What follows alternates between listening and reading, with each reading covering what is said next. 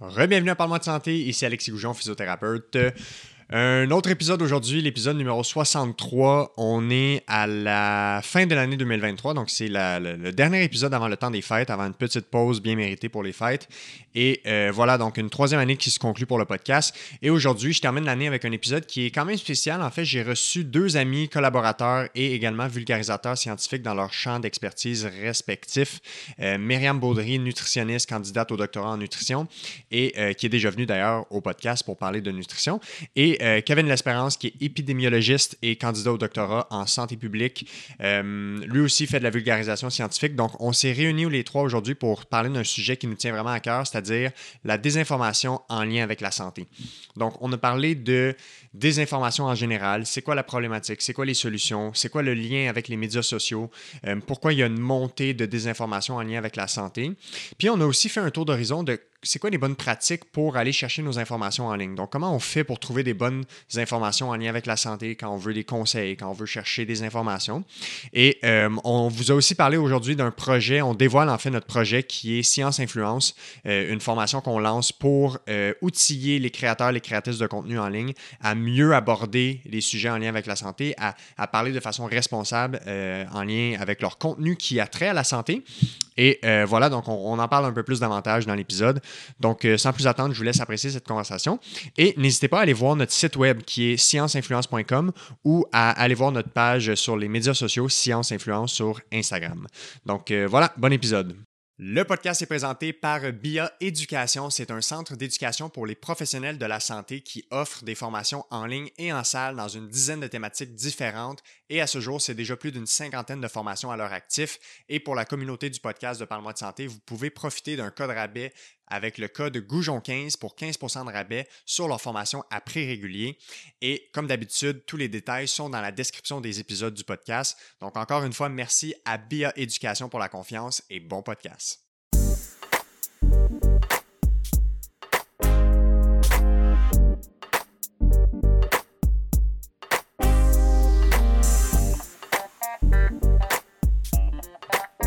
Alors, euh, on est parti euh, ce matin pour un épisode euh, spécial avec deux de mes amis, collègues et compagnons de projet dans la vie.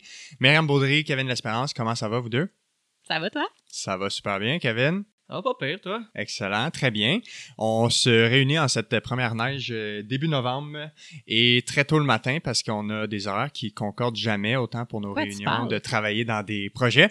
Euh, Aujourd'hui, on va parler de désinformation en lien avec la santé. On va parler de ce qui a trait à la désinformation en ligne. On va parler aussi de c'est quoi l'impact de tout ça, mais aussi de solutions. Puis entre autres, dans les solutions, ben, il y a un projet sur lequel on travaille euh, qu'on va, euh, va dévoiler aujourd'hui aussi dans l'épisode, euh, qui est en lien avec ce qu'on appelle science influence. Et mais là, c'est juste un petit scoop parce qu'on va en parler plus tard. Donc, avant de se lancer dans le vif du sujet, faisons juste rapidement un petit tour de table ou en fait mettre les gens en contexte. Myriam, tu es nutritionniste, candidate au doctorat en nutrition. Et Kevin, tu es euh, épidémiologiste, un nom que j'adore prononcer, ou un, mot que j'adore prononcer, et tu es également candidat au doctorat en santé publique. Euh, je vous euh, ferai faire peut-être juste expliquer rapidement ce sur quoi vous travaillez. Mais avant ça, dans le fond, les trois, on travaille ensemble depuis plus d'un an sur un projet pour, entre autres, trouver des solutions à tout ce qui a trait à la désinformation en ligne, ou en tout cas, c'est une problématique qui nous concerne beaucoup, qui nous appelle.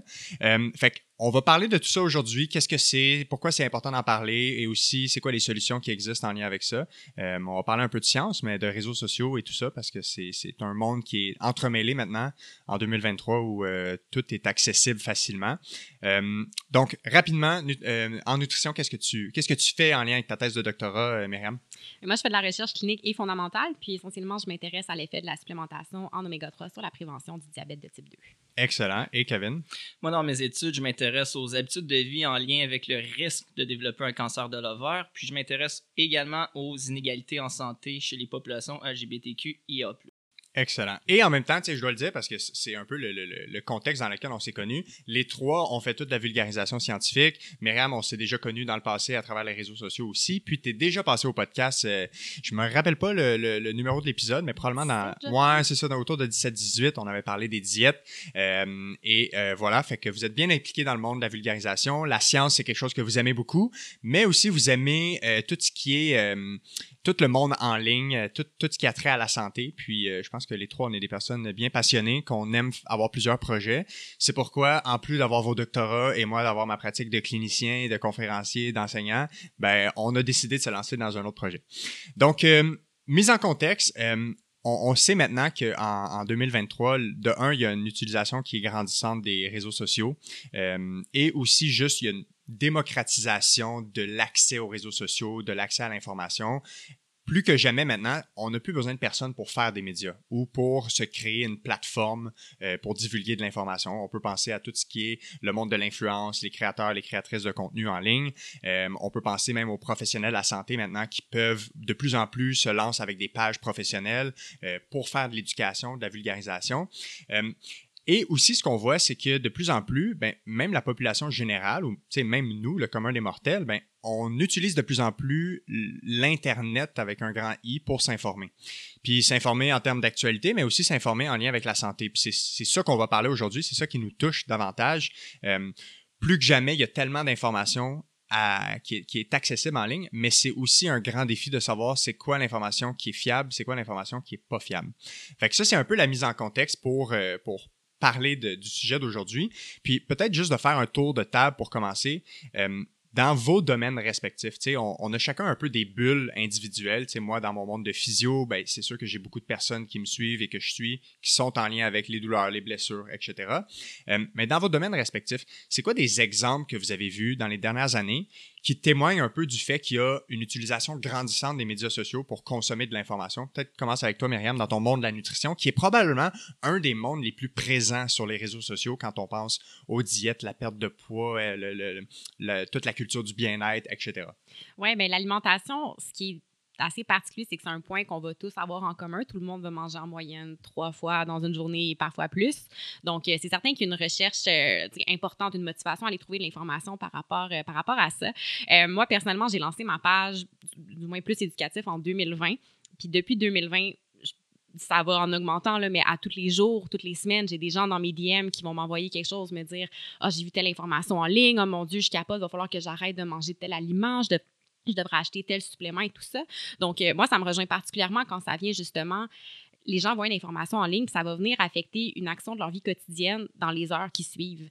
Donc, nommé justement, il y a les diètes, euh, les solutions miracles pour la perte de poids, puis de plus en plus, bon, il y a tout ce qui est la mode par rapport à tenter de réduire l'inflammation, euh, améliorer les fonctions cognitives, blablabla. Donc, il y a tout un aspect plus fonctionnel de l'alimentation euh, qui est mis de l'avant sur les réseaux sociaux.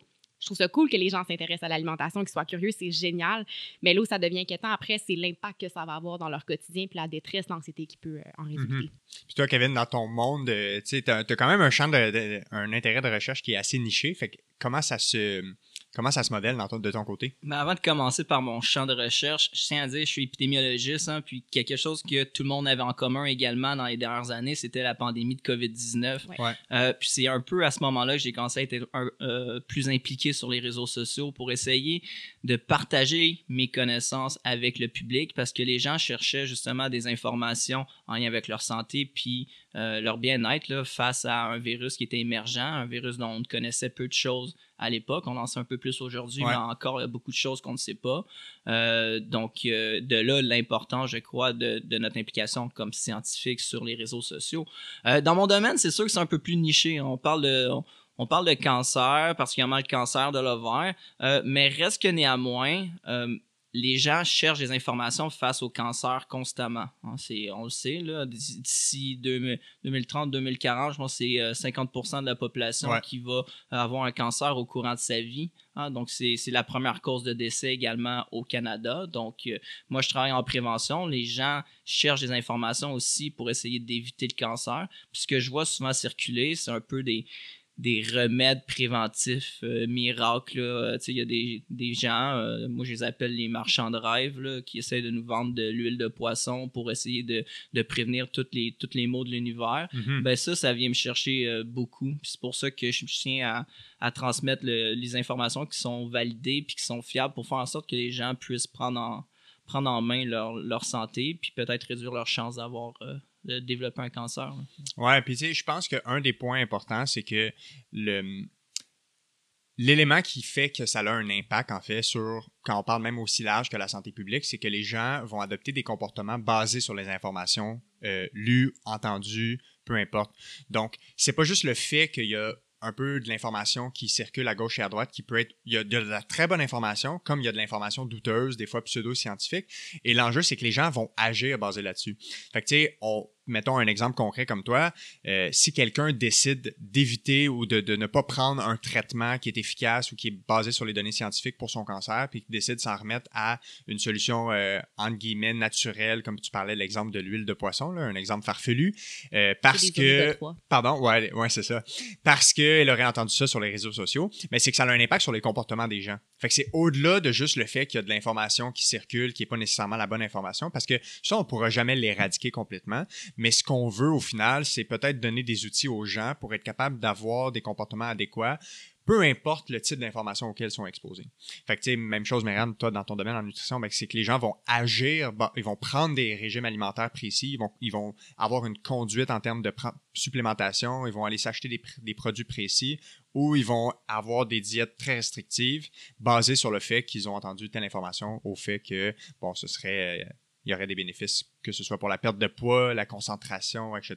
Puis une parenthèse, quand euh, Kevin parlait justement que la, pandémie a été un déclencheur qui a fait que tu as pris davantage ta place sur, euh, sur les réseaux sociaux pour te prononcer sur certaines thématiques, je lisais deux revues thématiques euh, récemment, revues thématiques, une révision de plusieurs études qui ont été publiées sur un sujet, puis une des thématiques centrales sur laquelle il y a beaucoup de désinformation en ligne en ce moment sur une variété de plateformes, c'est euh, les maladies infectieuses. Donc la COVID a vraiment été autant j'ai l'impression que ça, a propulsé beaucoup de mésinformations en ligne, mais ça semble, on dirait justement avoir. Là, puis ça, c'est vraiment juste une impression que j'ai changé la façon dont les gens consomment de l'information en santé sur les réseaux sociaux. Donc, il y a vraiment quelque chose qui semble avoir. euh, c'est ça, il y a un changement à partir de là. Mais il y a quelque chose aussi avec les maladies infectieuses, puis c'est particulier, puis je me permets cette parenthèse-là, c'est qu'au Canada, on a pensé euh, dans les dernières décennies qu'on avait réglé tout le problème avec les maladies infectieuses. Tu sais, la dernière grande épidémie, qu'on on était peut-être même pas nés, euh, certains de nous, alentour de cette table, c'était le VIH-Sida, qui est encore un gros problème de santé au Canada tout de même. On pense, par nos médicaments, nos traitements, nos antibiotiques, qu'on maîtrise bien les maladies infectieuses. Puis là, la pandémie nous a justement frappé dans le visage, nous a dit Hey, ça, ça existe encore. Ouais. Puis, tu sais, on on n'est pas nés, nous, en tout cas, du moins nos générations, dans cet univers-là de les maladies infectieuses existent. Euh, donc, c'est un terrain très euh, propice à la désinformation parce que, euh, tu sais, on très jeune, on nous a dit c'était quoi un cancer, une maladie cardiovasculaire. On a rarement parlé de maladies infectieuses. hein. donc, Ouais, mais c'est quelque chose de nouveau pour les gens qui ont euh, 20, 25, 30 ans. tout à fait. Ils n'ont pas connu ces épidémies-là. Puis, tu sais, même des maladies comme euh, le scorbut, euh, la euh, poliomyélite, le- le- c'était quoi, la tuberculose, c'est des choses qui sont pratiquement éradiquées, même s'il y a encore des cas plus anecdotiques ou plus rares. Là. Fait que c'est pas quelque chose auquel on a été exposé. Fait que toute nouveauté amène un peu d'anxiété, un peu de crainte, de l'appréhension. Puis ben on sait que ça, ça peut être un vecteur euh, de faire, un, disons, une tempête dans un verre d'eau. Comme on a vu avec la pandémie. Il y a un autres. désir de reprendre contrôle aussi sur sa santé, de je, Ouais, moi, exact, veux me ça. renseigner, je veux être capable de prendre des actions pour moi. Donc, il y a tout un intérêt autour de ça aussi. Ouais. Puis vous diriez, tu sais, dans vos domaines respectifs, on a, on a donné quelques exemples, mais c'est quoi les, mettons, les thématiques dans lesquelles il y a le plus de désinformation? Tu sais, toi, Myriam, tu es vraiment beaucoup impliqué sur les réseaux sociaux. Tu vois vraiment la communauté nutritionnelle euh, en, long et en large. C'est quoi les endroits où il y a le plus de désinformation que, tu te dis, coudon, ça va dans tous les bords, tous les côtés, les informations? Je dirais qu'il y en a deux principaux. Le premier, c'est définitivement tout ce qui touche la gestion de poids. Ouais. Euh, donc, ça, les croyances par rapport à ça, le type de diète, quel aliment il faut consommer ou ne pas consommer. Donc, ça, c'en est un qui, année après année, ça revient constamment. Il y a des thématiques qui reviennent. Donc, il y a ça définitivement. Puis, je vois beaucoup aussi tout. euh, puis ça, je serais curieuse, peut-être toi, Alex, dans ta pratique, puisque la composante d'inflammation chronique, c'est quelque chose que tu vas voir dans justement différentes absolument. pathologies. Euh, tout ce qui est le désir justement de consommer des aliments anti-inflammatoires, réduire ce qui est pro-inflammatoire, euh, ça, je- on dirait que c'est plus émergent dans les dernières années.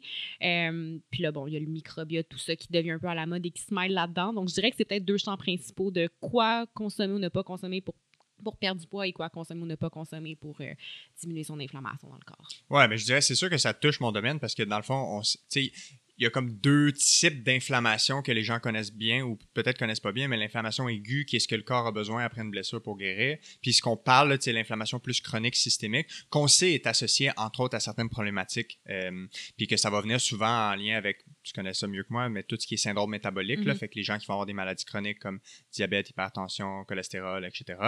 Euh, puis, tu sais, oui, ça a un impact parce que quand on parle de douleurs musculosquelettiques ou de blessures, les gens, en général, quand ils vont sur le web, ils cherchent des solutions pour aller mieux.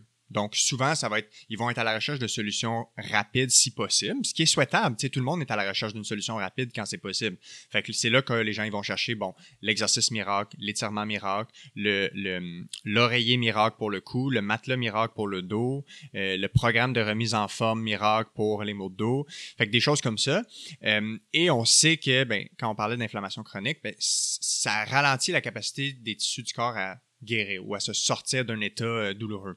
Fait que oui, ça a un impact, puis c'est pour ça que même des gens vont aller jusqu'à chercher parfois des types de régimes pour aider leur douleur, leur douleur chronique. Puis tu sais, c'est pas farfelu de voir que la nutrition a un lien avec la douleur puis avec la par- réparation des tissus. Après ça, c'est de voir c'est quoi le rôle de la nutrition là-dedans, puis à quel point on veut aller très précis et euh, restrictif dans un domaine de notre vie qui est tellement prépondérant et qui est au quotidien, et surtout à quel coût psychologique sur le long terme. Parce que c'est parfait, c'est- bien beau d'avoir des solutions qui vont aider à court terme, que ce soit pour n'importe quel problème de santé, mais les choix et les changements les comportements qu'on adopte pour arriver à ce- cette solution-là, est-ce qu'on est capable de les maintenir sur le, sur le long terme, puis d'être bien avec ça? Parce que c'est correct si quelqu'un, par exemple, veut perdre du poids puis fait une diète qui lui permet de perdre du poids, mais cette façon de manger, est-ce qu'elle se voit être heureuse et manger comme ça toute sa vie? C'est un peu le même principe que je dirais si la personne veut gérer ses douleurs. Est-ce qu'elle se voit faire ces comportements-là toute sa vie? Mais sinon, mais peut-être qu'il va avoir un plus grand euh, effet néfaste ou un coût psychologique élevé, même si c'est potentiellement pour aller mieux. tu sais. Puis un autre enjeu aussi qui a changé, on dirait peut-être plus dans la dernière année, c'est tout le paysage socio-économique avec euh, l'inflation. Puis ça, je le vois de plus en plus que plus grande proportion de gens, puis ça, les, les données le montrent aussi, qui sont préoccupés par le coût de leur épicerie, qui sont plus capables de s'acheter ce qui s'achetaient autrement. Là, il y a des statistiques récentes qui sont sorties que c'est une personne sur dix au Québec qui fréquente les banques alimentaires. Ouais, j'ai vu ça Donc, passer. quand encore. C'est énorme. c'est énorme. Donc, quand il y a ça d'un côté puis d'un autre, euh, sur les réseaux sociaux, on va voir toutes sortes de publicités pour acheter tel type de supplément, manger tel type d'aliment, mais tu viens encore plus exacerber justement ce stress, cette anxiété-là entourant l'alimentation. Donc, euh, c'est une autre, une autre des parties du problème qui est présente. Si, si- si je peux rebondir sur ce que tu dis, c'est quelque chose que moi je vois aussi en épidémiologie. Là, on évacue la notion de populationnel parfois. Tu sais, les, les facteurs qui sont un peu plus macro, qui sont Ouais. un, petit peu plus loin de l'individu, comme là, on parle d'inflation, donc on parle d'accès à une alimentation saine, etc. Euh, on évacue ça dans nos études souvent, puis on focus sur la responsabilité individuelle. Puis euh, c'est pas le, le, le problème ici, c'est pas la, la désinformation dans le public général, c'est quasiment de la désinformation ou de la mécompréhension de certains phénomènes dans les professionnels en santé, en recherche. Ouais, Ah, absolument. Ça, c'est assez incroyable de le dire. Moi, ma thèse est sur la, la masse grasse, c'est l'excès de masse grasse. Donc, je travaille sur le surpoids, l'obésité. On a tout ce paradigme de pensée-là où ce qu'on focus beaucoup sur l'indice de masse corporelle. Hein, vous connaissez ce fameux indice-là. hein, donc, euh, Myriam pourrait en parler on pourrait longtemps. en parler longtemps. Partez-moi pas là-dessus. Donc, la masse divisée par la taille au carré, OK, c'est c'est un indice très imparfait. Il y a beaucoup de limites à cet indice-là. Ça fait 10, 15 ans qu'on le sait en recherche que c'est pas nécessairement un bon indicateur de santé. On devrait, si on parle du moins de surpoids, on devrait miser plus sur la graisse abdominale, la graisse viscérale. Ça, j'appelle ça, c'est la graisse en dedans. C'est celle qui pousse alentour de nos organes. C'est celle-là qui est problématique. Je sais pas pourquoi encore, 10, 15 ans plus tard, après avoir eu ces notions-là, en recherche, on continue en pratique, en clinique, à dire aux gens, faut que tu perdes du poids basé sur l'IMC, Ouais. alors que c'est pas le bon indicateur. Donc, le problème de la désinformation n'est pas juste au niveau de la population générale, mais aussi au niveau des, des, professionnels en santé. Ouais, mais ça, c'est un très bon point. Puis, tu sais, ça touche aussi, tu sais, on a un peu abordé tout ce qui est déterminants sociaux de la santé. Fait que, tu sais, on parle d'avoir accès à de l'alimentation saine à bas prix. Mais si c'est pas possible pour tout le monde, c'est déjà un enjeu de santé publique qui va avoir un effet sur les choix que les gens vont adopter en termes de comportement alimentaire. Puis, tu sais, évidemment, la désinformation, ça ne touche pas juste le public. Puis, tu sais, moi, j'aime toujours dire que oui, je suis un professionnel de la santé, je suis physiothérapeute, mais quand on parle de nutrition, je suis le grand public. C'est pas mon domaine d'expertise. C'est sûr que j'ai un intérêt parce que je suis en santé, je suis curieux, euh, je suis sportif, fait que je lis beaucoup de choses là-dessus. Avec le podcast, j'échange avec tout plein de nutritionnistes aussi. Mais je demeure le grand public. sais, quand je vais voir un médecin puis qu'on on, aborde une maladie comme un cancer, je suis le grand public. sais, même si je suis un professionnel de la santé. Fait que tout le monde contribue à ce phénomène-là. Puis il y a aussi l'autre facteur que se tenir à jour scientifiquement comme professionnel de la santé, les données probantes, puis de se former, c'est un énorme travail à faire, un énorme en guillemets fardeau pour plusieurs personnes. Puis il y a souvent un décalage entre le moment où la recherche nous dit qu'on devrait faire quelque chose et le moment où on le fait dans nos pratiques respectives. Fait que même les professionnels de la santé contribuent à la désinformation. Là. Souvent, les gens, quand ils vont avoir une information fausse, là, mettons, j'ai un patient qui a une information fausse à propos de son mal de dos, la majorité du temps, c'est un professionnel de la santé qui lui a dit ça. Fait que c'est pas nécessairement lui qui est allé le chercher en ligne. Ça existe, là. Ça existe d'avoir vu en ligne qu'il faut jamais plier son dos pour ramasser une charge. on voit ça. OK? Puis, mais c'est aussi, ça existe des physios, des médecins, des kinésiologues qui disent on penche pas le dos pour ramasser des charges. Mais donc, ça contribue à la désinformation. Mais c'est rare que les gens sont mal intentionnés au final. C'est juste que c'est dur d'être toujours à jour sur tout. Puis on veut, veut pas, si on s'est fait dire quelque chose il y a 10-15 ans par notre physio, ça se peut qu'on le garde en tête toute notre vie. Mais peut-être que 10-15 ans plus tard, c'est plus la bonne information et c'est très difficile de mettre à jour nos propres croyances ou de mettre à jour notre information par rapport à ça. Puis une des différences peut-être avec les professionnels de la santé par rapport à quand des gens du grand public euh, se mettent à partager de l'information en santé, bon, est-ce que ça fonctionne très bien? Ce serait un autre sujet à discuter, mais nous, on a quand même il y a une réglementation, on a un certain cadre pour éviter justement que cette désinformation-là se propage. Je sais pas toi, Alex, dans ton code de déonto, moi, j'ai une clause très claire qui dit que les propos que je partage, que je mets de l'avant, les recommandations que je fais, se doivent d'être basées sur les données probantes. Donc, quelqu'un pourrait totalement déposer une plainte à mon égard si j'ai quelque chose qui, qui, est à côté de la traque. Donc, il y a quand même il y a quelque chose au-dessus de ma tête pour me garder aussi aligné que possible, alors que quelqu'un d'autre aussi, parfois justement des créateurs de contenu, créatrices de contenu qui sont super bien intentionnés, qui veulent amener du positif à leur communauté, mettre de quoi de l'avant qui est, inadéquat, ben ça reste dans l'espace public, puis il n'y a, rien à faire pour ça. Donc, ça, c'est aussi un des, des limites présentement qu'on partage à l'info en santé. Oui, absolument. Puis, tu sais, c'est pas parce que quelqu'un n'a pas de titre professionnel, comme un titre réservé euh, en lien avec un autre professionnel, comme physiothérapeute, nutritionniste, etc., que tu peux pas te partir une page Instagram et faire de la vulgarisation. Puis ça peut être, la personne peut être très bien intentionnée et aussi avoir toutes les connaissances pour le faire, comme elle peut ne pas être qualifiée pour avancer les propos qu'elle dit, tu sais. Puis, euh, je l'ai partagé, on avait noté quelques statistiques, là, juste pour parler de à quel point les gens consomment ce type d'informations-là. Euh, il y a deux études, euh, entre autres, on va en parler dans notre formation, c'est à venir vers la fin de l'épisode, mais en 2022, il y a une étude québécoise qui a dit que le tiers des adultes utilisent les médias sociaux comme principale source d'information. Fait que c'est quand même un adulte sur trois que leur principale source pour consommer de l'information, puis là, c'est pas spécifique à la santé, hein, c'est juste s'informer en général, ça va être les médias sociaux. Et ce qui est le plus frappant, c'est que si on va voir par les groupes d'âge, chez les 25-34 ans, ben, c'est 50% des personnes que leur principale source d'information, c'est les réseaux sociaux. Et si on descend chez les 18-24 ans, la, euh, comme je les appelle la génération TikTok, c'est 67% Ça, ça veut dire que deux personnes de 18-24 ans sur trois vont principalement utiliser les réseaux sociaux comme source d'information au Québec. Puis, euh, il y a une étude de 2023 qui est dans le Reuters Institute Digital News Report euh, qui parlait que, puis ça, il allait plus loin, il regardait c'est quoi le pourcentage des gens qui vont uniquement s'informer à partir des réseaux sociaux. Et chez les 18-34 ans, qui est notre génération, c'est 18 on est à presque une personne sur cinq qui n'utilise que les réseaux sociaux pour s'informer. Fait que c'est pas en soi une problématique nécessairement, parce que sur les réseaux sociaux, on peut avoir accès à tout plein de médias différents. Quoique là, actuellement, avec, l'histoire des médias et de, des GAFAM et tout ça, c'est un, autre problème avec le projet de loi. Mais bref, ça, c'est une parenthèse. Tout ça pour dire que grosso modo, sur les réseaux sociaux, on n'a pas le choix de parler de ce phénomène-là, d'aider et d'outiller autant les gens qui consomment, un peu leur donner des mécanismes d'autodéfense intellectuelle, comme j'appelle, des façons de lire l'information et d'être capable de savoir qu'est-ce qui est une bonne, qu'est-ce qui est une moins bonne information, mais aussi d'aider tous ceux qui créent du contenu en ligne, que ce soit des professionnels de la santé ou que ce soit du monde qui travaille dans le monde de l'influence, euh, créateurs, créatrices de contenu.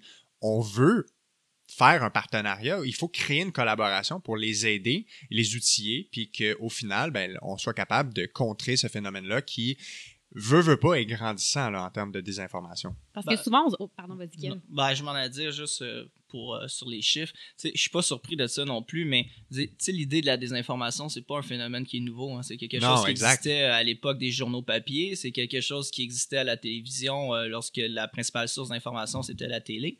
Ouais, La petite, 100%. euh, petite- la petite boîte qu'on a oublié à quoi elle ressemblait. Avec les antennes. Donc là, maintenant, moi, ce que je vois avec les réseaux sociaux, c'est qu'on est capable du meilleur puis du pire sur les réseaux sociaux. L'information se propage excessivement rapidement. Euh, Il y a des algorithmes derrière, des problèmes avec les réseaux sociaux, on, s'entend, mais aussi c'est une opportunité pour propager beaucoup d'informations qui, sont validées et qui sont vérifiables par la science. Euh, donc, il faut, faut le voir aussi du côté positif, à mon avis. À mon avis hein. Ouais, je suis d'accord. Puis on a un terrain commun, je pense, entre les professionnels de la santé et les créateurs, créatrices de contenu qui, euh, je veux dire, le- leur plateforme leur permet de vivre. Puis, sais, de ce que j'entends souvent, justement, leur interaction avec la communauté, c'est très précieux. Ils ont le désir de faire le bien avec leur plateforme. Puis nous, comme professionnels de la santé, c'est bon, quand on va en santé, c'est parce qu'on veut le bien des autres. Donc, on a cette motivation-là commune. Nous, on a la capacité de comprendre l'information en sciences, de faire des recommandations et tout ça, mais on n'a pas nécessairement les habiletés à naviguer les réseaux sociaux comme les créateurs, créatrices de contenu ont. Donc, il y a un moyen, je pense, de trouver un terrain commun, justement. De pour joindre les forces. joindre les forces pour justement utiliser les médias sociaux comme vecteur de changement positif, ce qui est pas mal notre, la raison pour qu'on est là, les trois. euh, Ce que tu dis, c'est exactement le plus gros problème de la science dans le dernier 100, 200, 300 ans. Tu sais, on a tout le temps imaginé le scientifique un peu fou dans sa tour d'ivoire, inaccessible, Tout seul, Avec- isolé. avec ses gros mots scientifiques incompréhensibles. Mais faut qu'on déconstruise cette Ouais. image-là du scientifique. Faut, le- la science, c'est un dialogue qui se passe avec le public. Puis, de manière générale, la bonne science, elle est financée par le public. Donc, je crois qu'on a, nous, comme scientifiques, le devoir, justement, d'engager ce dialogue-là, puis de redonner nos connaissances à la population. C'est Ouais, le minimum 100%. qu'on doit faire. Donc, ça, ça, ça fait écho à ce que tu disais. Là. Puis en même temps, tu sais, souvent, on peut avoir tendance, on peut avoir un discours un petit peu cynique de dire Ah, ça n'a pas de bon sens, les réseaux sociaux, puis, le monde de l'influence, puis des gens qui font de l'argent en disant des niaiseries en ligne. On entend beaucoup ce discours-là. Euh, Peut-être que ça fait un clash générationnel. On sait que la génération, par exemple, de mes parents, ils comprennent pas ce phénomène-là nécessairement ou comprennent pas l'utilité de tout ça. Mais si on sait qu'on est dans un monde qui a juste évolué, qui a changé, puis maintenant, les médias, les médias sociaux, puis d'avoir des modèles d'affaires de personnes qui vivent de contenu en ligne, ça existe et ça va demeurer. Fait que tant qu'à ce que le monde se soit transformé, on n'a pas le choix de dire on est rendu là. Maintenant, il faut travailler avec ça et de trouver des solutions pour créer juste des vecteurs positifs de changement. Je pense qu'on est trois éternels optimistes qui ont compris ça puis qui veulent Ouais. justement avoir, bon, ben, OK, on a cette belle machine-là, que- qu'est-ce qu'on fait avec ça? Comment est-ce qu'on peut? Puis, tu sais, faire de la science, d'être créatif aussi, c'est d'innover. Donc là, c'est d'innover avec cette nouvelle réalité-là qu'on a en ligne. Absolument. C'est, tu sais, c'est même pas du, euh, de l'optimisme. là. Pour moi, c'est du réalisme. C'est, Ouais. d'affronter la réalité devant nous. On est rendu là. Ouais. Ça donne rien de juste dire ah eux ils font ça là, de- ils font les affaires de leur côté puis de un peu de diminuer la valeur de leur Mhm. travail quand on parle de faire du contenu en ligne si c'est vraiment ton travail à temps plein, ça donne rien de mettre ça comme euh, une de, de diminuer la valeur de ce travail là parce que les personnes qui réussissent à vivre de ça ben veut veut pas, ils ont trouvé un modèle d'affaires qui fonctionne Mhm, et il doit avoir un talent derrière ça. mhm, Fait que ce talent-là peut être mis à très bon usage sans aucun- à- absolument là, mhm. Euh, J'aimerais ça qu'on fasse un tour de table pour parler, parce que je pense que les gens sont souvent très négatifs autour de ça. Faisons un premier tour de table pour parler des effets positifs potentiels. Puis peut-être garder avec des exemples de vos domaines d'expertise. Quand on parle de hum, contenu en ligne, on parle de partage d'informations. C'est quoi que vous voyez comme étant les effets positifs dans vos champs respectifs d'avoir ces plateformes-là, puis d'avoir des gens qui parlent, par exemple, de nutrition, d'épidémiologie, de cancer, de santé publique? Fait que faisons un tour de table. Peut-être qu'on commence avec, euh, avec Kev. Ouais, j'ai pas vraiment cogité sur la question, honnêtement. Euh, un des avantages que je vois d'utiliser les réseaux sociaux pour partager l'information, c'est la communication directe avec les gens qui sont touchés par ces informations-là. Ouais. Euh, souvent, lorsqu'on fait des projets de recherche, nous, comme scientifiques, ben, on les fait avec nos propres biais. Euh, nos, nos propres idées préconçues ou euh, peu importe. Oui, c'est basé tout le temps sur la science ou sur des théories, mais quand on a cette proximité-là avec le public, quand on échange avec le public, des fois, on il y a certains angles morts qu'on a dans nos projets qu'on qu'on intègre grâce à cette communication-là qui existe avec eux sur le terrain.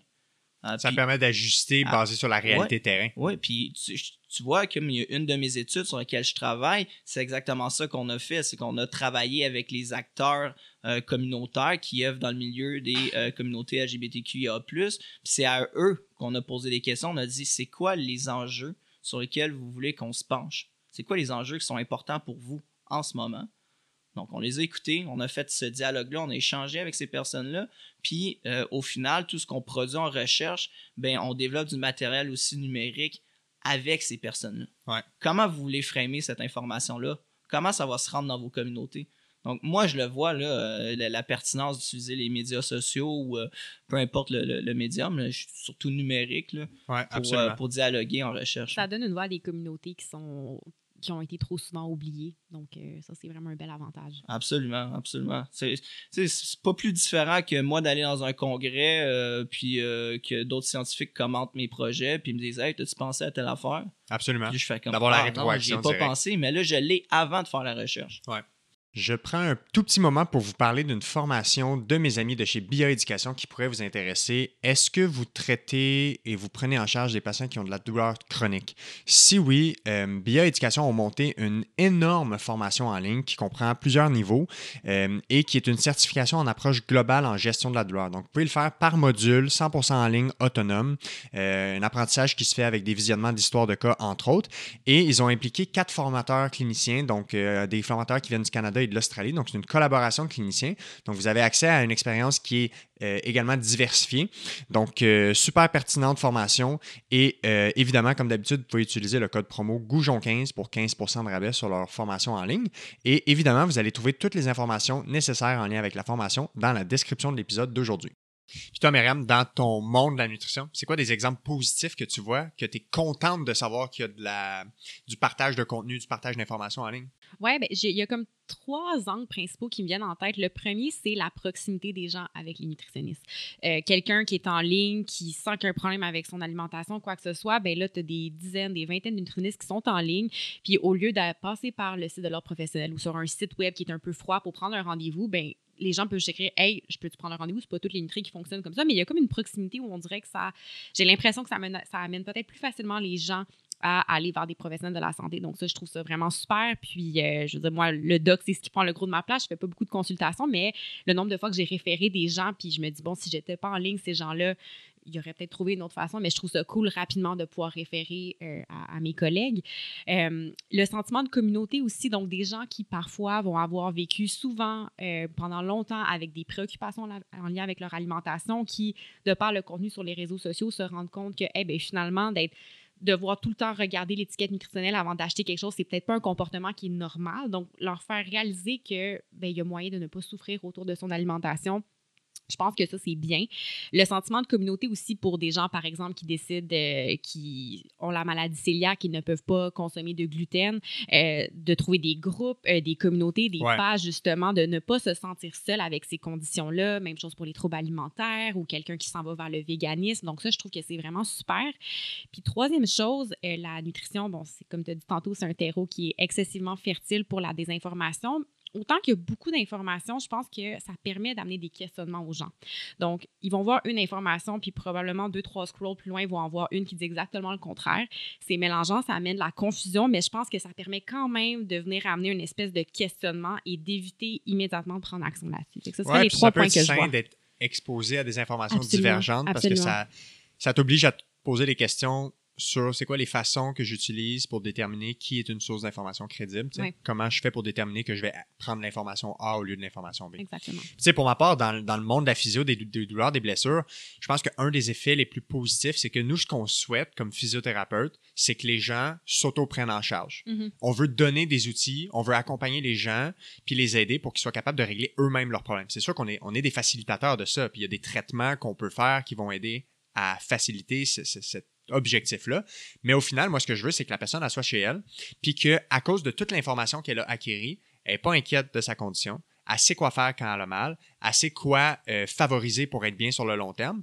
Puis euh, ça, c'est aussi possible par l'information qui est partagée en ligne. Fait que quand les gens sont curieux d'aller chercher euh, sur YouTube top 5 exercices pour l'arthrose au genou, ben c'est sûr que le titre, il n'est pas super fameux, est un peu accrocheur, mais au final, c'est quand même une personne qui cherche à faire quelque chose d'actif, c'est-à-dire des exercices pour aller mieux. Fait que ça me dérange pas tant à ce niveau-là, puis c'est un des effets positifs, mais le, le, le contrebalancier, c'est qu'on peut aussi trouver le même effet, le, même impact pour des trucs un peu plus passifs. Fait que, ce que je disais tantôt, des exemples de euh, tel supplément pour l'arthrose au genou ou euh, le meilleur matelas pour dormir pour ne pas avoir mal au dos. Fait que c'est sûr qu'il y a les deux côtés de la médaille, mais il y a beaucoup de positifs au fait que les gens peuvent aller chercher des solutions pour s'auto-prendre en charge. Après ça, le défi pour eux, c'est de savoir quelle information est vraie, laquelle est bonne pour euh, ma condition individuelle. Parce que l'arthrose au genou, si je prends ça comme exemple, mais ce sera pas pareil pour Myriam, pour Kevin, puis pour Ginette, puis pour euh, l'autre personne. Fait que c'est complètement différent d'une personne à l'autre.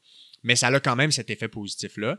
Et en même temps, euh, je trouve aussi que le, deuxième, peut-être, élément positif, c'est que les gens qui auraient eu une expérience négative passée avec un professionnel de la santé X, fait je vais parler de physio parce que c'est mon domaine, quelqu'un qui aurait déjà vu un physio, puis qui avait peut-être une idée préconçue, négative, Exemple, un physio, ça met de la chaleur puis ça fait des massages parce que C'est pas ça que vous faites? quand parce que quand j'ai consulté en 2001, c'est ça que ma physiothérapeute avait fait. Mais peut-être que quand je vois euh, Alexis qui euh, met sur les réseaux sociaux sa façon de faire de la physiothérapie, ah ben je me dis peut-être que c'est différent la physio, puis ça a peut-être changé. Fait que ça va peut-être m'amener à vouloir reconsulter quelqu'un pour régler mon problème qui n'a jamais été réglé. Fait que tu sais, ça a cet impact-là positif aussi.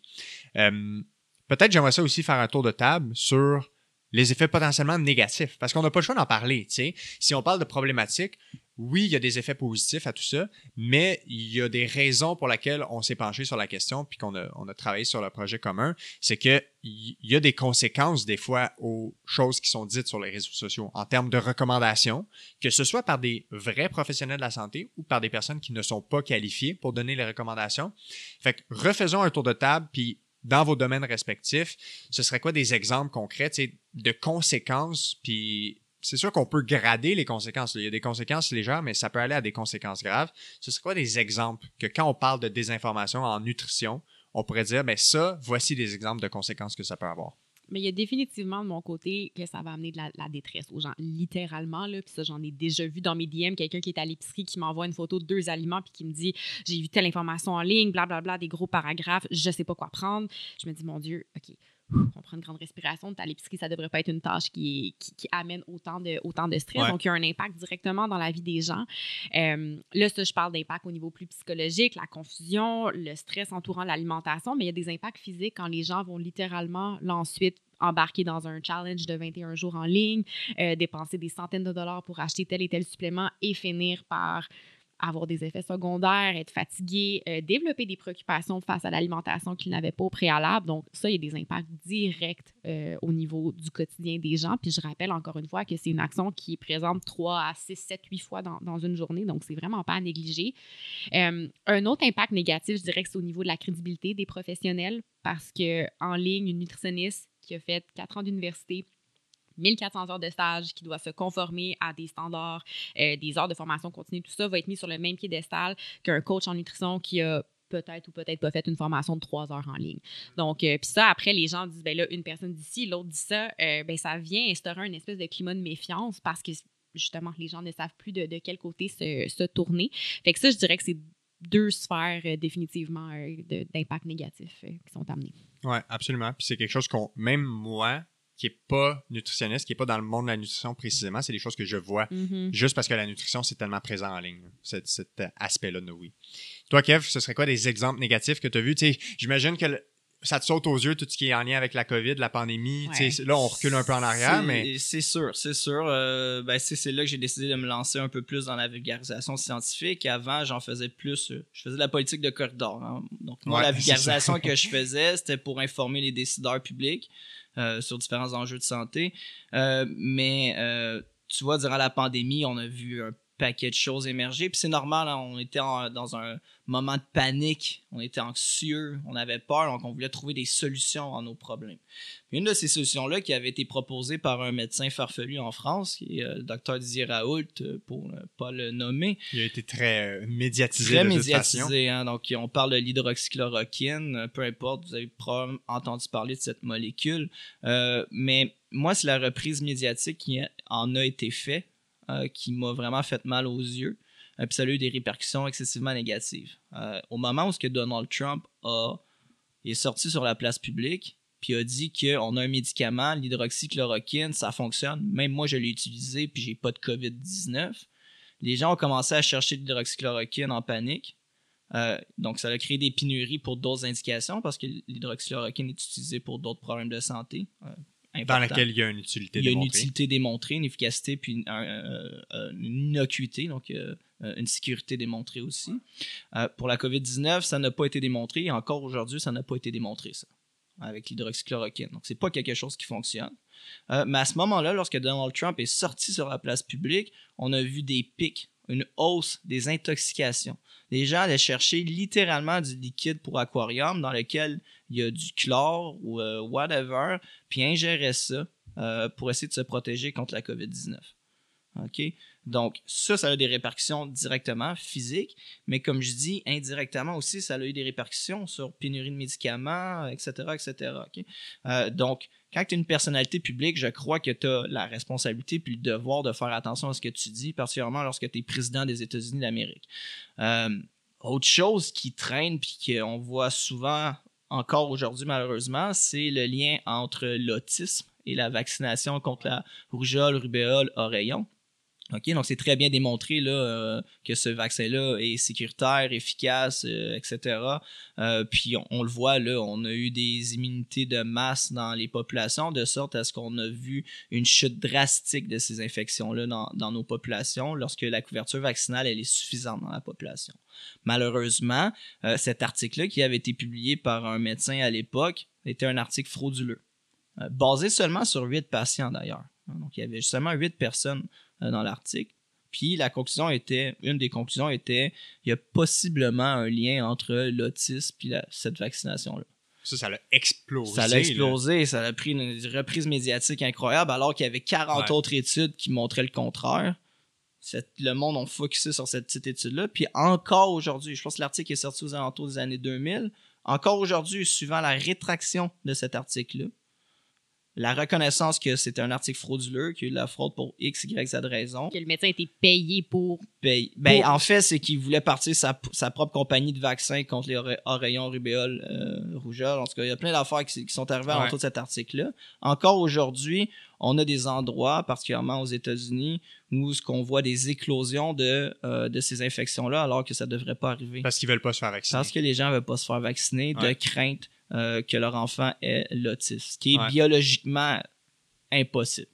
Euh, Il n'y a, pas de- il y a pas de raison qui pourrait expliquer ça. Puis Ouais. l'exemple que tu nommais par rapport euh, aux, aux médicaments, ça me fait penser à ce qu'on voit présentement avec le médicament Ozempic, euh, qui est utilisé pour le diabète de type 2, qui est mis de l'avant les gens qui vont par- partager leur euh, Ozempic Journey sur TikTok. Puis là, il y a des pénuries parce qu'un des effets secondaires de ces, de ces médicaments-là, c'est la perte de poids. Donc, euh, il y a des des gens justement qui vont tenter de se, le procurer uniquement pour la perte de poids, ce qui fait que les gens qui en ont réellement besoin pour le diabète de type 2 ne peuvent pas l'avoir. Puis j'ai pensé à un autre exemple en, nutrition quand tu parlais justement plus de l'impact au niveau des populations.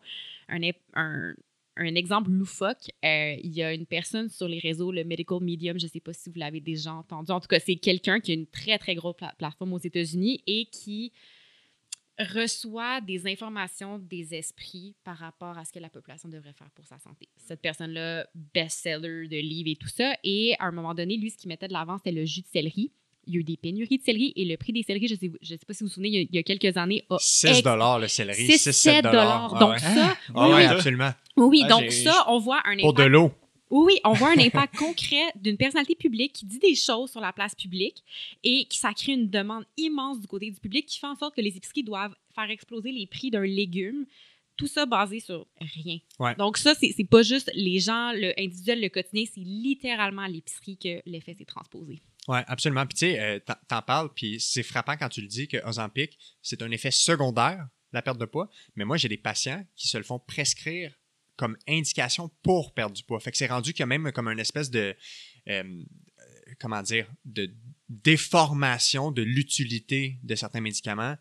Fait que ça va, tu sais, ça peut aller loin. Puis les gens, des fois, vont arriver chez le médecin puis ils vont dire Moi, je veux le Ouais, exact. Il y a beaucoup de ça Ouais, aussi. puis plus loin que ça, on a commencé à faire des annonces. Je sais pas Mhm. si vous avez vu Dans dans, le le, métro, dans le métro, il y a des bannières euh, Ozempic annoncées, Mhm. euh, alors que les études sont pas là encore. Puis c'est vrai que ça a peut-être des effets prometteurs, mais il y a un, il y a un, un- un fort risque qui est associé à, à, à ces interventions-là pharmacologiques pour l'instant. Il, y a- il y a des effets secondaires qui sont euh, très notables. Ouais, puis encore une fois, tu sais, si on connaît, puis j'ai déjà fait quelques- épisodes en lien avec le poids, l'alimentation, la nutrition. Si on connaît toutes les nuances et la complexité de ce qui explique pourquoi quelqu'un a un poids X ou Y, de s'en remettre à un médicament magique pour potentiellement régler tout le problème, c'est un peu farfelu. Si on avait la solution magique, ça fait longtemps qu'on la connaîtrait. Là. En même temps, c'est sûr que c'est un phénomène complexe, mais en même temps, c'est juste que la science n'est pas rendue là Exact. encore pour l'expliquer. Donc, ça va prendre du temps. Puis, je comprends pourquoi il y a un engouement, parce que c'est vrai que les interventions, quand tu veux perdre du poids, peu importe les raisons, puis il peut y avoir des raisons très valides, mais c'est vrai que les interventions en nutrition et en activité physique, en termes de perte de poids, ne fonctionnent pas.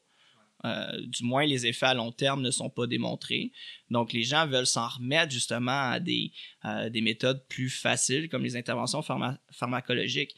Reste néanmoins que ce genre de médicament-là, on ne sait pas si c'est un médicament qu'il va falloir que tu prennes à vie ensuite ou euh, peu importe pour maintenir ta perte de poids ou euh, puis si c'est vraiment efficace en fait, puis est-ce que ça vient au détriment de ta santé, est-ce qu'il y a d'autres effets secondaires, ça va prendre du temps pour étudier ces choses-là. Donc je comprends l'engouement alentour de l'Ozempic, mais en même temps, j'apporte le bémol ici que la- l'efficacité pour la perte de poids n'est pas démontrée en soi en termes de sécurité pour la santé et le bien-être des personnes qui en prennent. Puis la question que je me pose, c'est, disons là, qu'on la même situation Ozempic est mise sur le marché, mais on est en 1990 où il n'y a pas l'Internet et les réseaux sociaux. Est-ce qu'on voit, le- qu'on voit même engouement, Ouais. les mêmes pénuries? Donc, ça, c'est la grande c'est question. c'est là aussi où des fois, avec ces outils-là, on dirait il y, a une responsabilité de plus qui vient avec ça puis qui se transpose directement dans l'accès à des médicaments. là. C'est quelque chose de tellement fondamental. là. donc, euh, Ouais, tu vois, si on regarde dans mon domaine, euh, il y a une des choses qui m'avait frappé, puis c'est dans les dernières années, il y a une personnalité publique au Québec, je ne la nommerai pas parce que c'est pas nécessaire,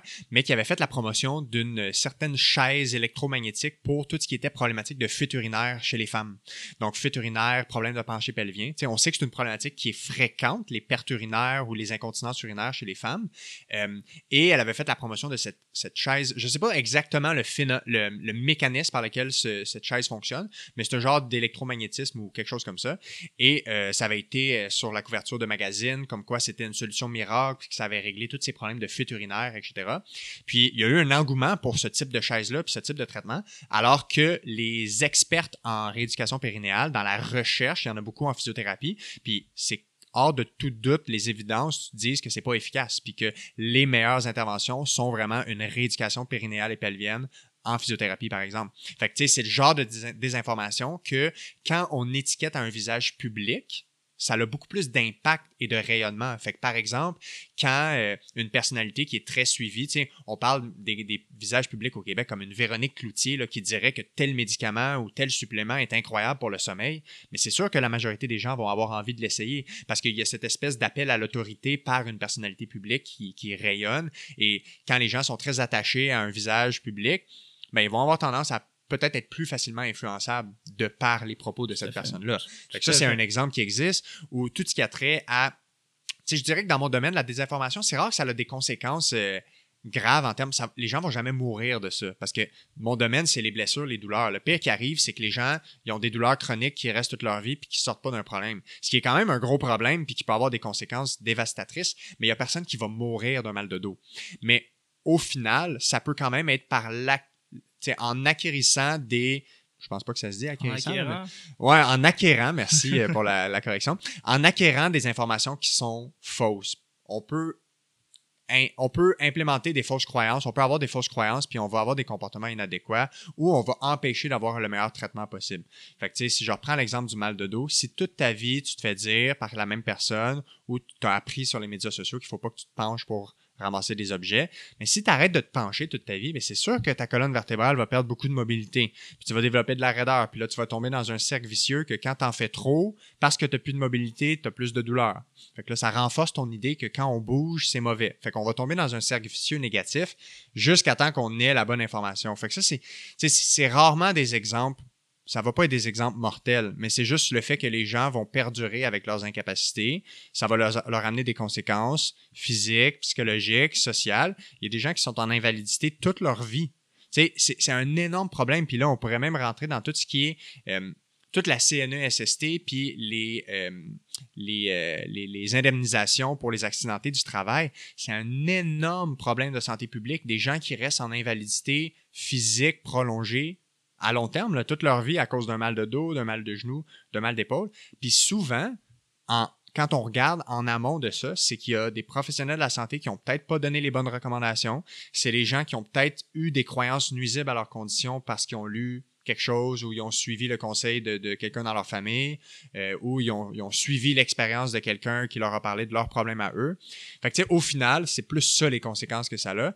Mais moi, ce que je vois quand les gens viennent me consulter, puis que je suis rendu la deuxième, troisième, quatrième, cinquième consultant au dossier, c'est que mon plus gros travail avec eux, c'est de défaire leurs croyances. C'est même pas de régler le problème physique, dans le sens que souvent leur problème physique, est très simple pour moi, mais le plus gros défi, c'est comment je les amène à changer leur perception de leurs conditions pour les amener à, dans les bons comportements. Parce qu'ils ont développé des comportements d'évitement, ils ont mis de côté des sports, ils ont arrêté de se pencher, de s'accroupir. C'est plus ça les conséquences de mon côté. là. Ah, mais c'est la même chose pour moi. hein. C'est, euh, moi, je travaille sur les habitudes de vie. hein. Ouais. Donc, euh, généralement, euh, les gens vont, vont quand même réussir à avoir une, une vie avec une, une longue vie. Mais après, c'est à savoir est-ce que tu vas avoir une vie en santé. euh, Exact. C'est la qualité de vie. C'est la qualité de vie qui en prend un impact souvent euh, euh, par le biais de ces, ces mauvaises informations-là. Ouais, absolument. En alimentation, par contre, j'ai vu des exemples, j'ai lu des, des case reports de, de gens où il y a eu des décès ou des conséquences très, très graves. là. Donc, Ah ouais, ça, ça, ça vient Ouais, vraiment beaucoup me chercher. Il y en a, il y en a définitivement, Ouais. c'est sûr, sûr, sûr. Mais, Ouais. euh, tu sais, on. Je parle le, le plus gros enjeu. Moi, moi, mon but dans la vie, c'est de faire en sorte que les gens vivent vieux, heureux, bien, en santé. C'est ce que je veux faire. Euh, si on se compare, par exemple, aux pays scandinaves, puis je fais une autre parenthèse, mais aux pays scandinaves, on rentre, nous, au Québec, en moyenne, dans le système de santé, on rentre 6 à 12 ans plus tôt dans le système de santé que chez les pays scandinaves. Et où la différence? Dans les pays scandinaves, généralement, ils ont vraiment, ils sont un petit peu plus ouverts sur euh, les, les saines habitudes de vie. Ils sont un petit peu plus avancés là-dessus. Donc, C'est plus intégré. pratique d'activité physique, euh, travail actif, etc., ces choses-là, ou Ouais. euh, euh, moins, peut-être un peu moins d'isolation sociale, mais encore là, c'est quelque chose qui est un peu tabou dans ces pays-là aussi. Ouais. Mais reste qu'il y a des grandes différences au niveau des habitudes de vie là-bas. Donc, tu sais, on, on- on se doit de se questionner, mais je pense que l'impact de la désinformation, c'est beaucoup ça, ce que tu dis, Alexis. C'est pas nécessairement que les gens vont plus mourir. Non. C'est que la qualité, tu sais, on parle de morbidité et pas nécessairement de mortalité. C'est que les gens vont vivre plus longtemps en moins bonne santé, donc la qualité de vie est réduite. là. Absolument. On parle de solutions. Et on espère faire partie de la solution avec le projet qu'on lance. Euh, on va, dans le fond, on a créé, ça fait plus d'un an qu'on travaille là-dessus. Euh, on a créé un- un- une page qui s'appelle Science Influence, ou enfin, on a payé. Pas une organisation, là, mais le, le- le titre qu'on s'est donné, ça s'appelle Science Influence. Euh, le but là-dedans, c'est qu'on a identifié qu'il faut un peu reconnecter le monde scientifique professionnel avec le monde qui sont en ligne, les créateurs, les créatrices de contenu. On veut diminuer l'espace qu'il y a entre ces deux groupes-là. On veut pas que ce soit séparé, puis on veut pas que les gens naviguent en parallèle dans leur direction en silo.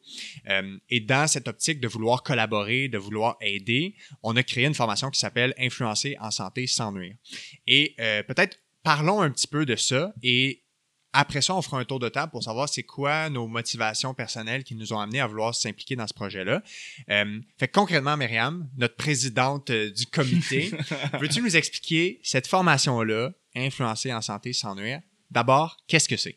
Influenceur santé sans nuire, c'est une formation interactive. Donc, c'est nous trois qui se déplaçons dans vos agences pour rencontrer les agents de marketing d'influence, les créateurs, créatrices de contenu, mais aussi les personnalités publiques qui ont des grosses plateformes pour d'abord les sensibiliser euh, à l'impact de leurs propos en ligne, leur faire réaliser ou leur amener des réflexions par rapport à la portée de leurs propos, ce qu'ils peuvent faire de bien et de moins bien sur leur plateforme, mais surtout les outiller afin qu'ils puissent utiliser leur plateforme pour être des vecteurs justement de changement positif parce qu'on a, ça fait plusieurs minutes qu'on parle de, des différents impacts que les réseaux sociaux peuvent avoir et nous, on veut potentialiser justement le positif que ces plateformes-là peuvent avoir, les guider parce que les réseaux sociaux, je veux dire, il y a une dizaine d'années, ça n'avait pas les mêmes utilités que ça avait aujourd'hui. Le marketing d'influence est en émergence. C'est un outil qui a beaucoup de, beaucoup de potentiel. Donc, comment est-ce que nous, on peut vous aider avec notre bagage scientifique comment est-ce qu'on peut vous aider à mieux faire votre travail et mieux prendre soin de vos communautés? Donc, euh, essentiellement, est-ce que je dis quelque chose? Ouais, non, ça ressemble à ça. Puis, tu sais, pour être clair sur à qui s'adresse cette formation-là, tu l'as bien dit,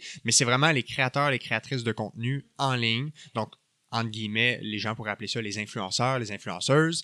Euh, on s'adresse aussi aux agences d'influence, fait que les, les, agences qui regroupent ces créateurs, ces créatrices de contenu. Si les gens identifient que ça pourrait être, ça pourrait répondre à un besoin euh, ou à être une bonne formation pour les outiller à être encore mieux euh, par rapport à comment ils parlent de contenu en ligne, euh, mais aussi n'importe qui qui est comme tu disais, dans le monde de l'influence, qui a une personnalité, qui est personnalité publique, qui a une grande tribune sur les réseaux sociaux.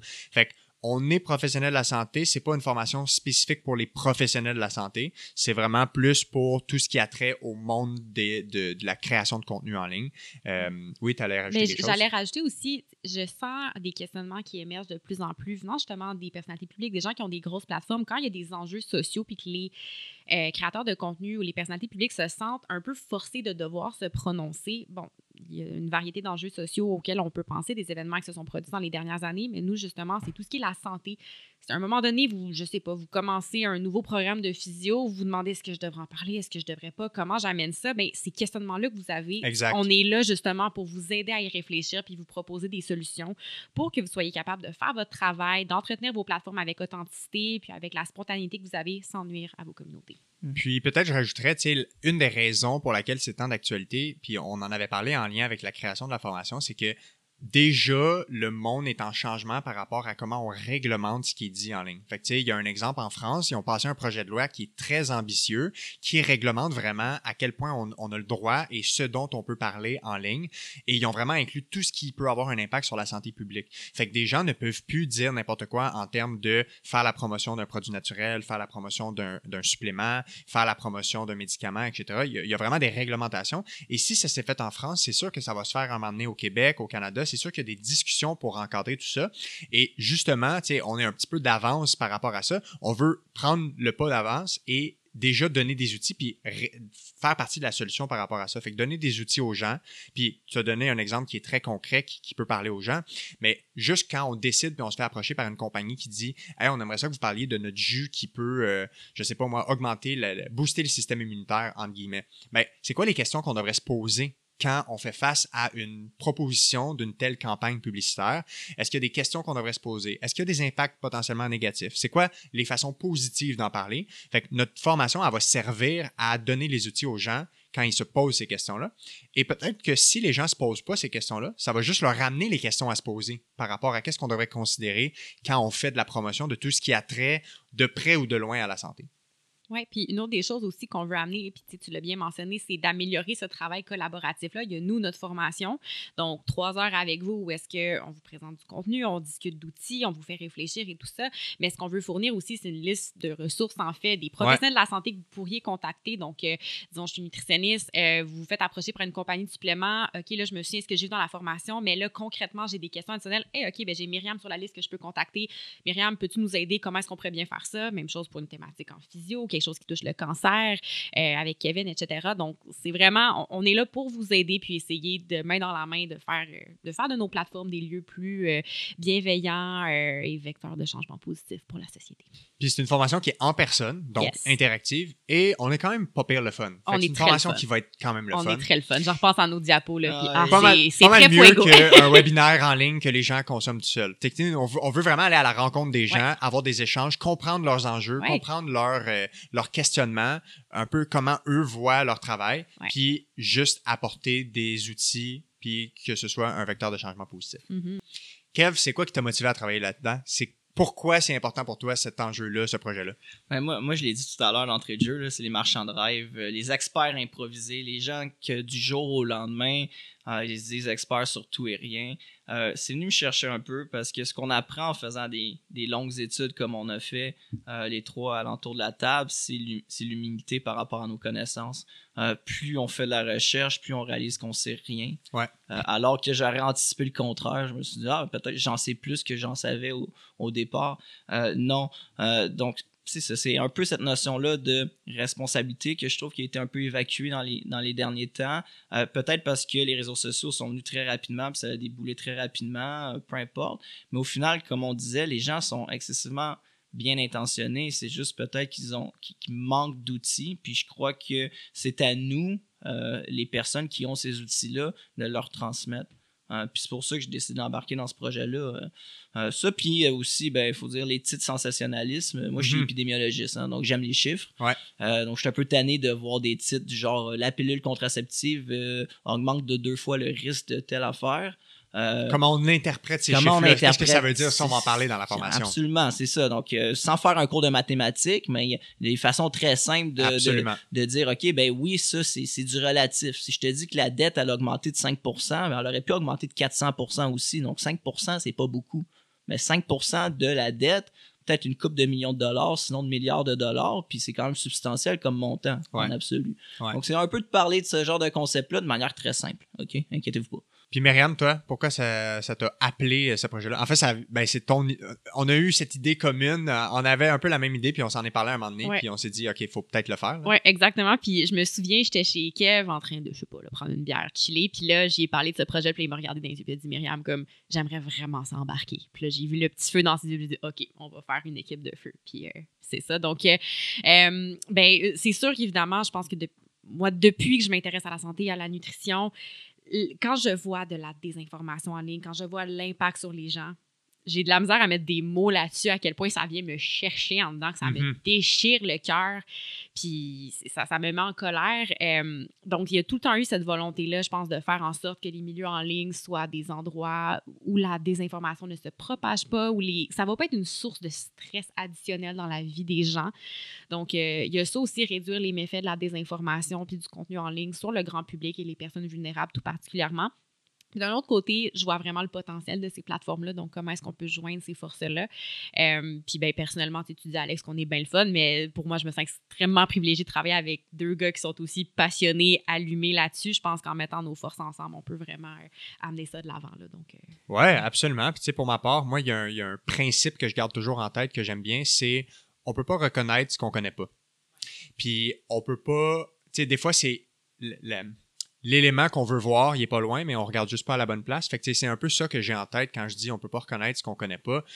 Euh, je sais qu'à la base, les gens qui font un travail de, de- de contenu sur les réseaux sociaux, peu importe le type de background qu'ils ont, c'est toujours, tu sais, 99,9% des gens, c'est avec une intention bienveillante et positive. Il, y a pers- il y a presque personne qui est à la base mal intentionné. Tout le monde part d'une belle idée euh, et, et d'un- d'un d'un bon endroit intérieur. Euh, mais ce que je dis justement, c'est que si tu sais pas les impacts autant positifs et négatifs, tu peux pas les reconnaître. Donc, moi, je veux juste, c'est important pour moi de partager nos connaissances en lien avec c'est quoi les questions qu'on devrait se poser? Juste amener les gens à ouvrir les yeux sur certains éléments. Puis, au final, pour le bénéfice de tous. Fait que pour le bénéfice des créateurs, des créatrices, parce que, on parle de lois qui pourraient encadrer éventuellement, mais c'est des lois qui vont, entre guillemets, restreindre leur travail. Fait comment on va naviguer tout ça? Donc, ça a un bénéfice pour eux et elles, mais ça a aussi un bénéfice pour le grand public, parce qu'on on va avoir plus de chances d'avoir accès à tout le temps à de la bonne information, ou à tout le moins d'avoir plus d'outils pour être capable de savoir est-ce que cette information-là, elle est fiable ou non. Et aussi pour les professionnels de la santé, parce qu'au final, les professionnels sont là pour aider le public. C'est des gens qui veulent créer un vecteur de changement positif pour la santé. Et si on a un petit peu moins de désinformation en ligne, ben ça va être un pas de plus vers euh, l'atteinte de, de nos objectifs. Puis, tu sais, pour les créateurs, créatrices de contenu, euh, on veut aussi réduire parce qu'il n'y a personne qui aime ça quand tu mets une publication de l'avant. Puis que les gens réagissent négativement, Mhm. tu reçois du backlash, de la haine en Puis ligne. que les gens ils suppriment leurs publications. Les- Tu sais, ça arrive Oui, là, oui, encore. e- exactement. Puis des fois, justement, c'est Hey, j'ai fait une collab. euh, mon but, c'était vraiment juste de mettre de l'avant un produit que j'aimais, de- d'aider ma communauté. Puis que là, il y a une réaction négative. Des fois, tu sais, les- ça, je veux dire, d'un côté, c'est bien que les gens en ligne soient allumés puis vont venir flaguer quelque chose qui, qui est inadéquat, mais c'est pas le fun comme être humain de vivre Non, ça. Donc, de, leur, de réduire le nombre d'expériences négatives qu'ils vont vivre de ce côté-là. Puis pour une agence aussi, c'est pas chouette si vos, euh, influenceurs se font, euh, vos créateurs de contenu se font traîner dans la boue pour quelque chose qu'ils ont mis en ligne. Donc, on est là aussi pour réduire ces moments-là qui sont pas super agréables. Absolument. Euh, fait que là, on lance ça. On est l'automne 2023. Les gens peuvent déjà nous contacter parce que la formation, elle est prête. Elle est construite, elle est pleine. On a hâte de la donner. Mhm. Euh, donc, les façons de nous contacter. Ben, D'abord, pour en savoir plus sur le projet, il y a différents endroits. On a un site web. Veux-tu juste nous rappeler l'adresse, Myriam? www.scienceinfluence.com.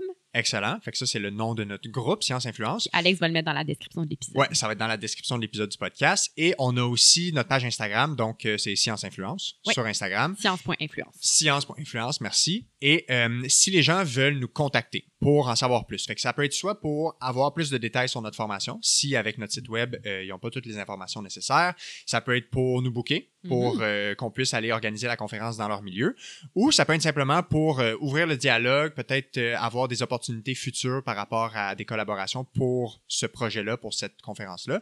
Donc, les gens peuvent soit nous écrire à notre adresse courriel, que tu pourras nous rappeler, Myriam, à. Ex- Excellent. Ou sinon, directement sur le site web, il y a une page Contactez-nous où les gens peuvent nous écrire directement. Je pense que sur toutes les pages, il y a des petits boutons de courriel. Fait que cliquez là-dessus ou sinon slidez dans nos DM sur Instagram. Instagram. On a Madame la Présidente Myriam qui nous gère nos réseaux sociaux. Mhm. Euh, Est-ce que j'ai oublié quelque chose par rapport à comment nous joindre? Non, je pense que ces trois-là, sais, si disons les gens euh, te suivent toi, Alex, ben je pense que puis sont pas certains de comment nous trouver, ils écrivent à Parle-moi de santé. euh, Exact. Hey, Alexis, euh, ta formation dont tu parles dans ton podcast, où est-ce que je m'en vais? Même chose pour moi ou pour, pour Kevin, mais je dirais que principalement, c'est nos trois grandes plateformes présentement. Excellent. Puis j'invite les gens, tu sais, les gens qui sont intéressés par notre projet, mais qui pensent pas que ça les vise en termes de formation, ben, vous pouvez simplement suivre notre page Instagram Science Influence, sur laquelle on va créer un petit peu de contenu en lien avec la formation et peut-être qu'éventuellement avoir un peu plus d'informations euh, en lien avec euh, la formation. Et surtout, on va probablement documenter le tout euh, de nos périples à travers les formations. Fait que si ça vous tente de voir un petit peu comment ça se passe notre projet, euh, on vous invite à nous suivre. Est-ce que j'ai oublié quelque chose d'important? Hmm, je pense que fait le Ça tour. fait le tour. Ben oui. fait le tour. Excellent. Est-ce qu'on a dit qu'on était le fun? On- je pense qu'on l'a dit qu'on était fun. Le fun. J'aimerais ça qu'on conclue en ayant peut-être un dernier tour de table avec un truc. Ce serait quoi votre truc? Euh, et je vous prends de cours, je vous prépare pas pour, pour toutes les questions. hein. Ce serait quoi si vous aviez un truc que vous donnez aux gens qui consomment de l'information sur les réseaux sociaux?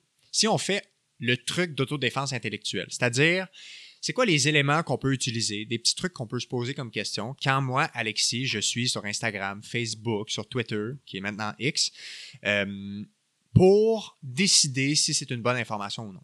Ça peut être soit une question Moi, que je peux me moi, poser. une phrase. Bon, vas-y, Kev. tout le temps, c'est de se méfier des solutions simples à des problèmes complexes. Parfait. Donc ça, ce serait quelque chose en tête. Si on parle d'un problème complexe et que la solution est simple, il faut tout de suite que ça nous allume un petit drapeau. On se pose des questions, Pour se poser des on questions. doute, puis on essaie de remonter à la source. puis- Excellent. Premier outil. Je suis Myriam? contente. Hier, je me suis couchée, puis sais, quand j'étais sur le bord de tomber dans les bras de Morphée, j'ai eu une pensée par rapport à ta, justement cette question-là, sans savoir que tu allais la poser, puis je l'ai notée dans mon sel, donc là, c'est dans ma, petite tête. Donc, je dirais que les gens prennent l'habitude de prendre un, un pas de recul, que quand on va chez le médecin, quand on va chez le physio, on va chez le psychologue, chez la nutritionniste, peu importe, jamais le professionnel va nous garrocher une recommandation juste de même, sans au préalable nous avoir évalué adéquatement, poser beaucoup de questions, discuter de la recommandation avec nous pour voir si après on peut l'adopter et changer un comportement X ou Y. Donc, considérant que dans un contexte professionnel, c'est comme ça que les choses se passent, pourquoi est-ce qu'on laisserait une seule information vue en ligne changer notre quotidien directement? Mhm.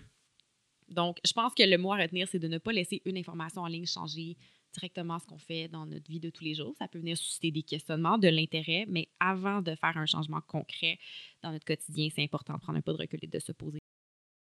Moi, je vais tricher, j'en ai deux. Ah, là, là! Euh, je suis désolé, euh, mais c'est mon podcast, fait que c'est moi qui décide. Euh, mon premier, ce serait en anglais, je vais le traduire, mais en anglais, ils disent Beware of the hype. Donc, méfiez-vous de la mode ou méfiez-vous pas de la mode, genre les crop tops et les jeans lousses, là, les mom jeans. Vraiment, méfiez-vous de la mode en termes de méfiez-vous des nouvelles tendances à la mode que tout le monde a tendance à suivre quand on parle de santé. Tu sais, le nouveau supplément que tout le monde prend, la nouvelle routine beauté pour euh, l'acné, peu importe. Donc ça, ce serait le premier élément. Et le deuxième élément, posez-vous la question, à qui je m'adresse, qui qui me parle? Donc, c'est-à-dire, quand je lis une information, la personne qui est devant moi, est-ce qu'elle a les qualifications nécessaires pour parler du sujet X ou Y? Fait que si la personne me recommande un supplément, mais c'est quoi la formation qui lui permet de parler avec autorité d'un supplément? Versus, est-ce que c'est simplement une expérience personnelle?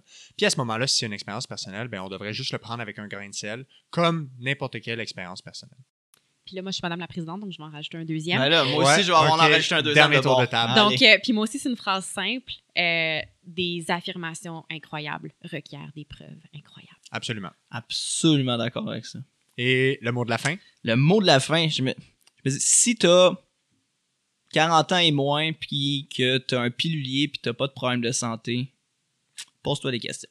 Hmm. Est-ce que t'as vraiment besoin de toutes ces pilules-là, ces suppléments-là? à valider avec Un le professionnel de la professionnel de la santé. Absolument. Excellent. Euh, ça conclut cet épisode euh, sur la désinformation en santé et euh, petite promotion pour euh, Science Influence. Donc, euh, d'abord, merci à vous pour euh, de vous être déplacé aujourd'hui en ce novembre euh, enneigé. Et euh, voilà, on invite les gens à nous suivre sur les réseaux sociaux et à vous suivre personnellement parce que vous avez aussi vos plateformes. Si les gens ne vous connaissent pas déjà, Kevin L'Espérance sur Instagram, Ouais, K.Espérance. k.l'espérance et myriambaudry.dtp non, myriam.baudry.dtp. sur Instagram. De toute Yes. façon, si on écrit Myriam Baudry dans Instagram, on trouve. C'est assez facile. Donc, euh, merci beaucoup. Au plaisir de se reparler et euh, longue vie à Science Influence. Et euh, on a-tu dit qu'on était le fun? Ah, on est le fun, On je est pense. tellement le fun, là. On est vraiment le Merci fun. à toi, Alex, de nous Ça fait vraiment plaisir. À la prochaine. Ciao.